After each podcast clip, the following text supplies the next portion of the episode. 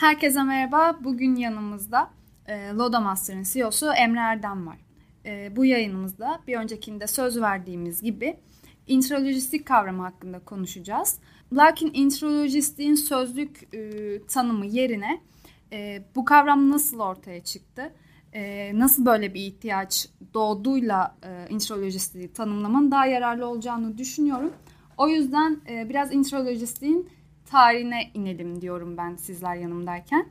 Ee, böyle bir ihtiyaç nasıl doğdu? Niçin introlojistik diye bir kavram hayatımızda var ve ne zamandan beri var? Bunu sizden dinleyebilir miyiz? Dinleyebiliriz.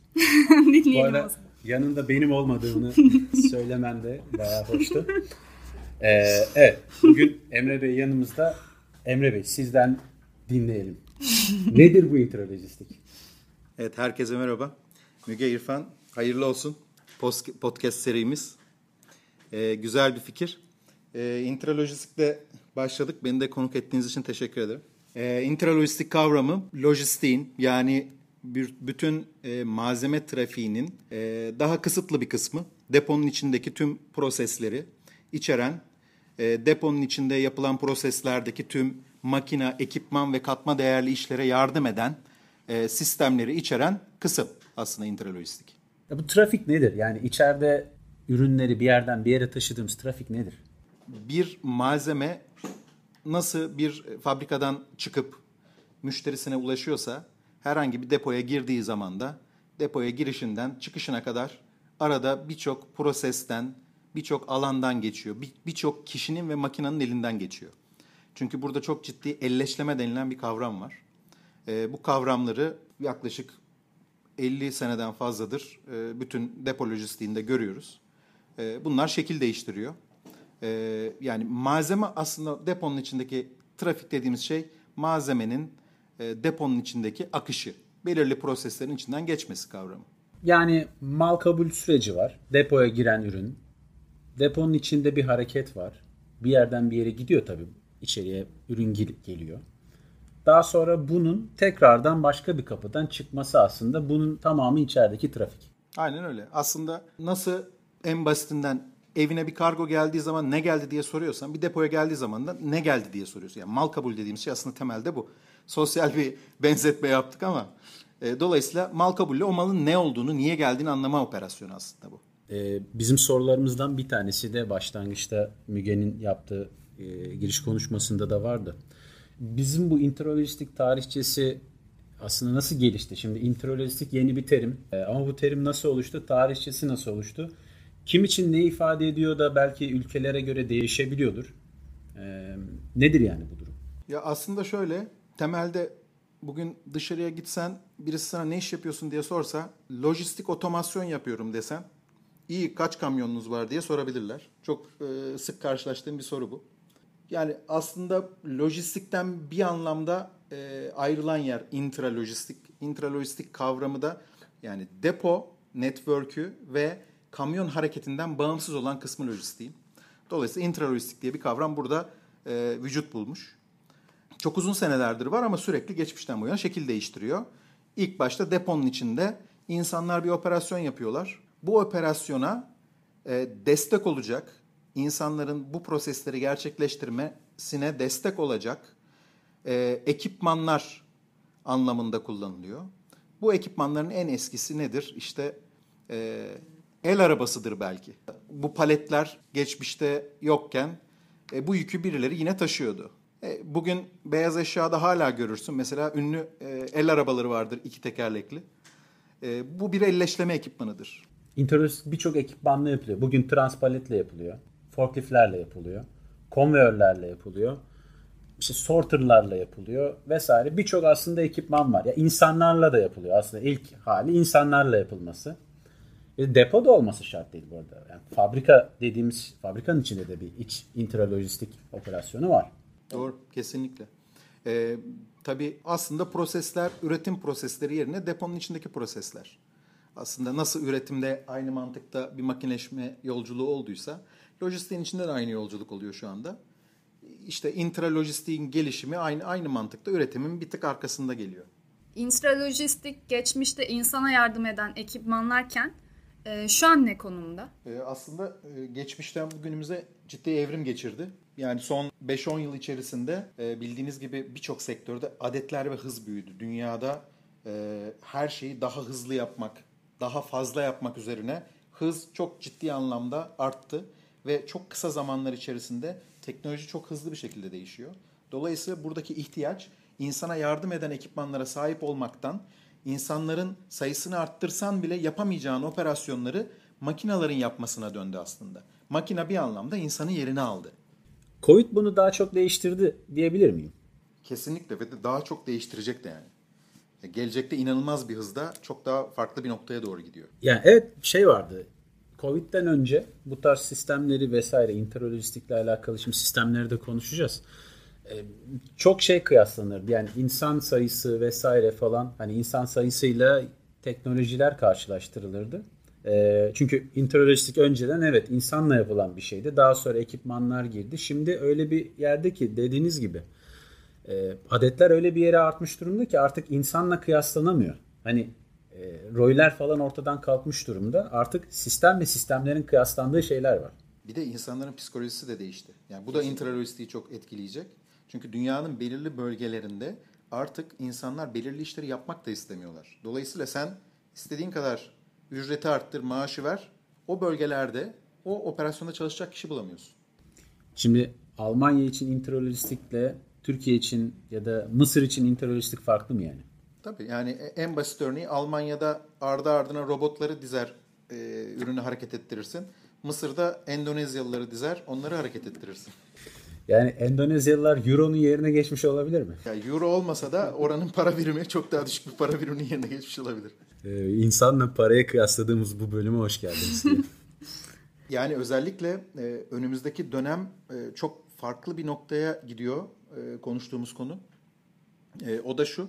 Yani az önce verdiğimiz örnekle insanı bulamamak ve de e, yani insan kaynağın azalırken üretmen gereken, lojistikte üretmen gereken çıktın artıyor, hızla büyüyor. E, bu işi becerebilmek için de makina hızla insanın yerini alıyor. Artık yani Avrupa'nın birçok noktasında belirli depolarda milyon adetler çıkarken depodan içeride bir bakıyorsunuz 10 kişilik bir ekip var. Ve o ekip sadece ürünlerin oradaki ekipmanın bakımını yapan ekip. Dolayısıyla artık e, bu geçmişte filmlerde gördüğümüz hani e, robotu yaratırsın önce yerini alır sonra seni def eder kavramını e, böyle nightmare gibi kabusumuz gibi görmeye başlayabiliriz yakında. Jetgiller çizgi filminde. Terminator'un önce uysallarıyla başlayıp Bakın izlediğimiz çizgi filmlerin farklılığını görüyorsunuz. Ben Jetgillerken şirket CEO'su olunca Terminator izliyorsunuz. ya ben aslında şey evet insan bulma gerçekten bayağı zor. Şimdi biz e, bulunduğumuz bölge İstanbul Kocaeli bu bölgedeyiz. Ben şuna şahit oldum. E, yoğun dönemlerde e, firmaların, fabrikaların Gebze'nin köylerine bayağı otobüs gönderip köyden insanları topladığına şahit oldum. Ama tabii o dönemde artık geçtik şimdi teknoloji vesaire artık bu bir tecrübeydi birçok firma için. E, artık öyle şeyler çok yaşanmıyor ama gerçekten çok büyük adetler var. Şeyi de gördüm. 2015'te bu başladığım ilk zamanlardaki adetleri gördüğümde şaşırdığım durumlar oluyor. Bu kadar büyük adetler mi? Artık şaşırma limitim de arttı. O kadar büyük adetler geliyor ki artık bazen tepkisiz kalabiliyorum. Yani bir günde bir depodan işte milyon adetler çıkabiliyor. Ve kimse buna şaşırmıyor. Şöyle bir örnekle destekleyeyim. 2013-14 yıllarında konuştuğumuz e, kapasiteler, yaptığımız sistemler saatlik 500 bin adet ürünü ayrıştırmak üzerine kuruluyken e, bu yıl e, 140-150 bin ürün saat kapasite adetlerini konuşuyoruz. Yani yaklaşık 7-8 yılda 150 kat artmış. Ve bu beni hiç şaşırtmıyor. komik bir durum ama beni hiç şaşırtmıyor artık. Yani e, bu en son rakamlara göre bu tamamı da değil. Yani özellikle hani Türkiye açısından baktığımızda da e-ticaretin mesela e, oranından gittiğimizde Avrupa ortalamalarının daha yarısında. Dolayısıyla daha da gideceği çok yol var. E, bunu tabii az önce konuştuğumuz yani bu iş hem istihdamı arttıracak ama sırf istihdamla yapılabilecek, yürütebilecek işler değil. Dolayısıyla e, robot dostlarımıza hoş geldin diyeceğiz çok kısa zamanda görüntü. Hatta şöyle ütopik bir dünya hayal edelim. Hiç kimsenin çalışmadığı ama herkesin çalışan robotunun olduğu, robotun e, işte maaş aldığı ütopik e, bir dünya düşünelim. Acaba gerçek olur mu? Bence olur yani Netflix'in e, Black Mirror serisinin dördüncü sezonu olabilir bu şekilde.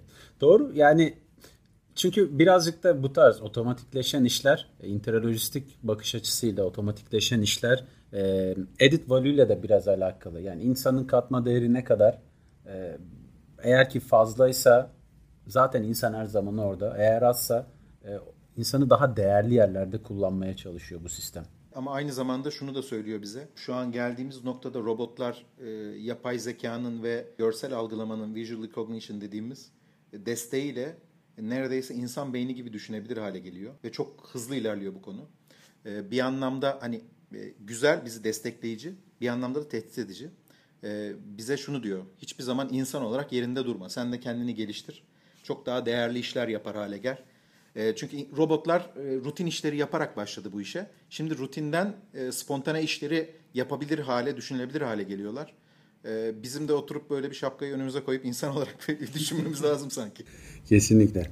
Benim birkaç tane sorum var aslında. Şimdi interolojisti evet konuştuk. Interolojistik ekipmanlarını da konuştuk. Ben biraz aslında terminoloji de konuşmak istiyorum. E, çünkü interolojistik zaten kendisi bir terminoloji de. Bizim podcast serilerinde birazcık da işin e, bu işe ilk defa giren ya da işe artık bu sektörün içinde olan kişilere de bazı terimleri vesaireleri yavaş yavaş da aktaralım istiyorum. Şimdi ben 2015'te şöyle bir şey hep 2015 diyorum. 1 Haziran 2015. e, 2015'te girdiğimde birçok terim benim için yabancıydı. Bunlardan bir tanesi benim şeyim olabilir belki hani araştırsam kısa zamanda bulurmuşum ama ya bu SQ nedir? E, SQ şudur. Depo operasyonunun temel terimlerinden biri olmasına rağmen e, senin gibi birçok arkadaşımızın bu nedir sorusunu hemen sormadığı, biliyormuş gibi davrandığı evet. ve senelerce de ne olduğunu bilmediği bir terimdir. Hepimiz Mevlana'nın torunlarıyız biz. Evet bizde ne yazık ki kültürümüzde bilmediğini sormaktan e, hayıflanmak gibi bir şey var. E, aslında stock keeping unit e, deponun içinde elleşlediğin ve kendine ait kimliği olan yani stoğunu tuttuğun her bir malzemenin tanımıdır aslında. Dolayısıyla şöyle örnek vermek gerekirse sen birbirinden farklılaşan 10 tip tişört deponda stokluyorsan bunların her bir tanesine bir SKU dersin.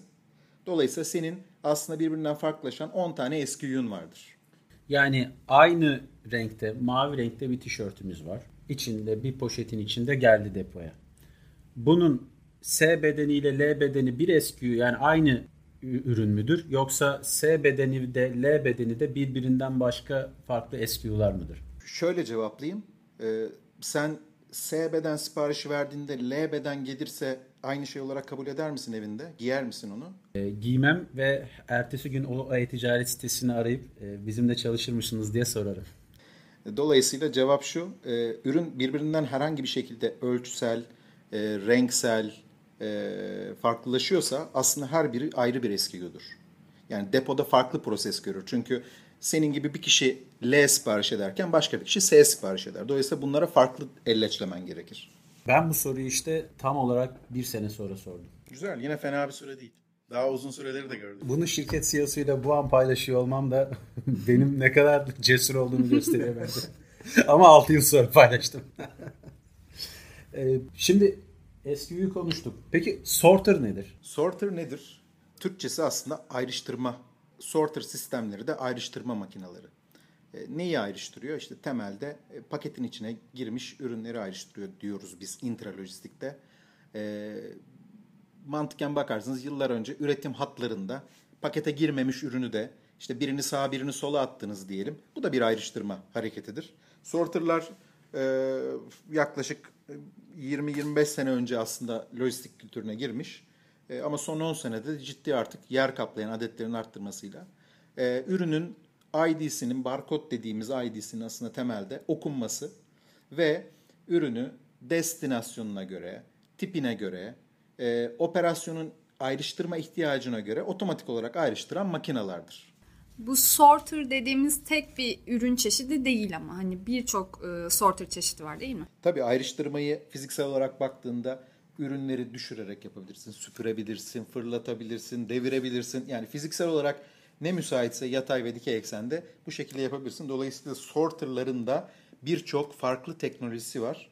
Ee, ama buna girersek e, herhalde burada e, bayağı bir uzun süre kalırız. Bu ayrı bir sohbetin konusu olsun isterseniz. Bence zaten evet. Şimdi girmeyelim bu konuya. Bunu da zaten bir sonraki podcast serimizde bu sorta sistemlerine sahip biriyle istişare edebiliriz. Belki karşılaştırma fırsatı bile bulabiliriz. Çünkü sortalar gerçekten çok varyasyonlu. Hepsinin e, hitap ettiği saatlik ürün adetleri, ürün tipleri de farklı. Bunların karşılaştırmasını detay olarak yapmakta faydalı olur. Şimdi benim bir tane daha sorum var. Benim çok sorum var da. Bunlardan bir tanesi, şimdi biz trafiği konuştuk. Ürünler giriyor, stoklanıyor, dışarıya çıkıyor. Şimdi bu ürünler bu kadar kolay girip çıksa muhtemelen bu kadar interlojistik firması ortada olmaz. Şimdi özellikle Covid'in de etkisiyle, etkisi olmasa bile normal artık sektörün e, büyümesiyle diyeyim e-ticaret bayağı hızlanıyor. E-ticarette küçük e-ticaret firmaları orta, orta e-ticaret firmaları da büyük hale geldi. Büyüklerse daha da büyük hale geldi. Bayağı devasa oldular. Şimdi benim en çok gördüğüm şey bu küçük firmaların veya orta çaplı firmaların yukarıya doğru çıkarken en büyük kabuslarından biri belki ya da en zorlandıkları şeylerden biri order consolidation. Şimdi bir order consolidation ne? İki nasıl yapılır? Order consolidation aslında siparişi birleştirme kavramı. Ee, eskiden e-ticaret dışındaki daha çok perakende sektörlerinde e, bir noktaya göndereceğiniz ürün sayısının çokluğundan dolayı sipariş birleştirmeyi daha kolay yapabilirken e, az önce tanımladığımız her bir ürün yani SKU dediğimiz e, ürünlerin sayısı depoda inanılmaz adetlere ulaştı. Farklı ürün sayısı. Ve siz artık e-ticarette e, ortalamada bir paketin içine bir buçuk iki tane ürün ortalamada sokuyorsunuz. Yani bu şu demek. Koca bir deponuz var. On binlerce farklı ürününüz var. Bir müşteri on bininciyle birinciyi birleştirmeni istiyor. Bir tanesi dokuz bininciyle üç bininciyi birleştirmeni istiyor. Koca deponun içinde bunları bulacaksın toplayacaksın, birleştirip aynı paketin içine sokacaksın ve müşterine göndereceksin. Sipariş birleştirme noktası o iki ürünü aynı paketin içine sokma prosesinin tamamen tanımı, karşılığı. Bu bölümde introlojistik nedir kabaca e, konuşmuş olduk. E, ben de tarihçesiyle ilgili daha çok bilgi sahibi oldum. Ama değindiğimiz her şey ayrı bir e, konuşulacak konu aslında. Baya bir derin bir alan introlojistik. Doğru Müge biz bizi bıraksan İrfan'la herhalde sabaha kadar bu konuyu detaylıca sohbet ederiz, konuşuruz. Ama ben bunu istemem. Yani 6 yıldır bunu yapıyoruz zaten. Bunu birazcık da e, bir sonraki podcast'te yeni konuklarımızla yapalım. Bu teknolojileri kullanan kişilerin e, tecrübelerinden de yararlanalım isteriz. E, Emre Bey çok teşekkür ederiz. E, bizim ilk de yayınımız oldu e, Müge ile ilk açılış konuşmasından sonra. Bizim için bayağı keyifli bir e, sohbet oldu. Ben teşekkür ederim. Umarım dinleyenlere de e, faydalı bir e, zaman e, sunmuşuzdur sohbetimizde. Bence oldukça bilgilendirici, aynı zamanda da hiç sıkıcı olmayan e, bir ilk bölüm oldu. O yüzden çok mutluyum ben. Peki. E, herkese çok teşekkür ederiz. E, yeni podcast yayınımızda e, yakın zamanda sizinle paylaşacağız. E, görüşmek üzere.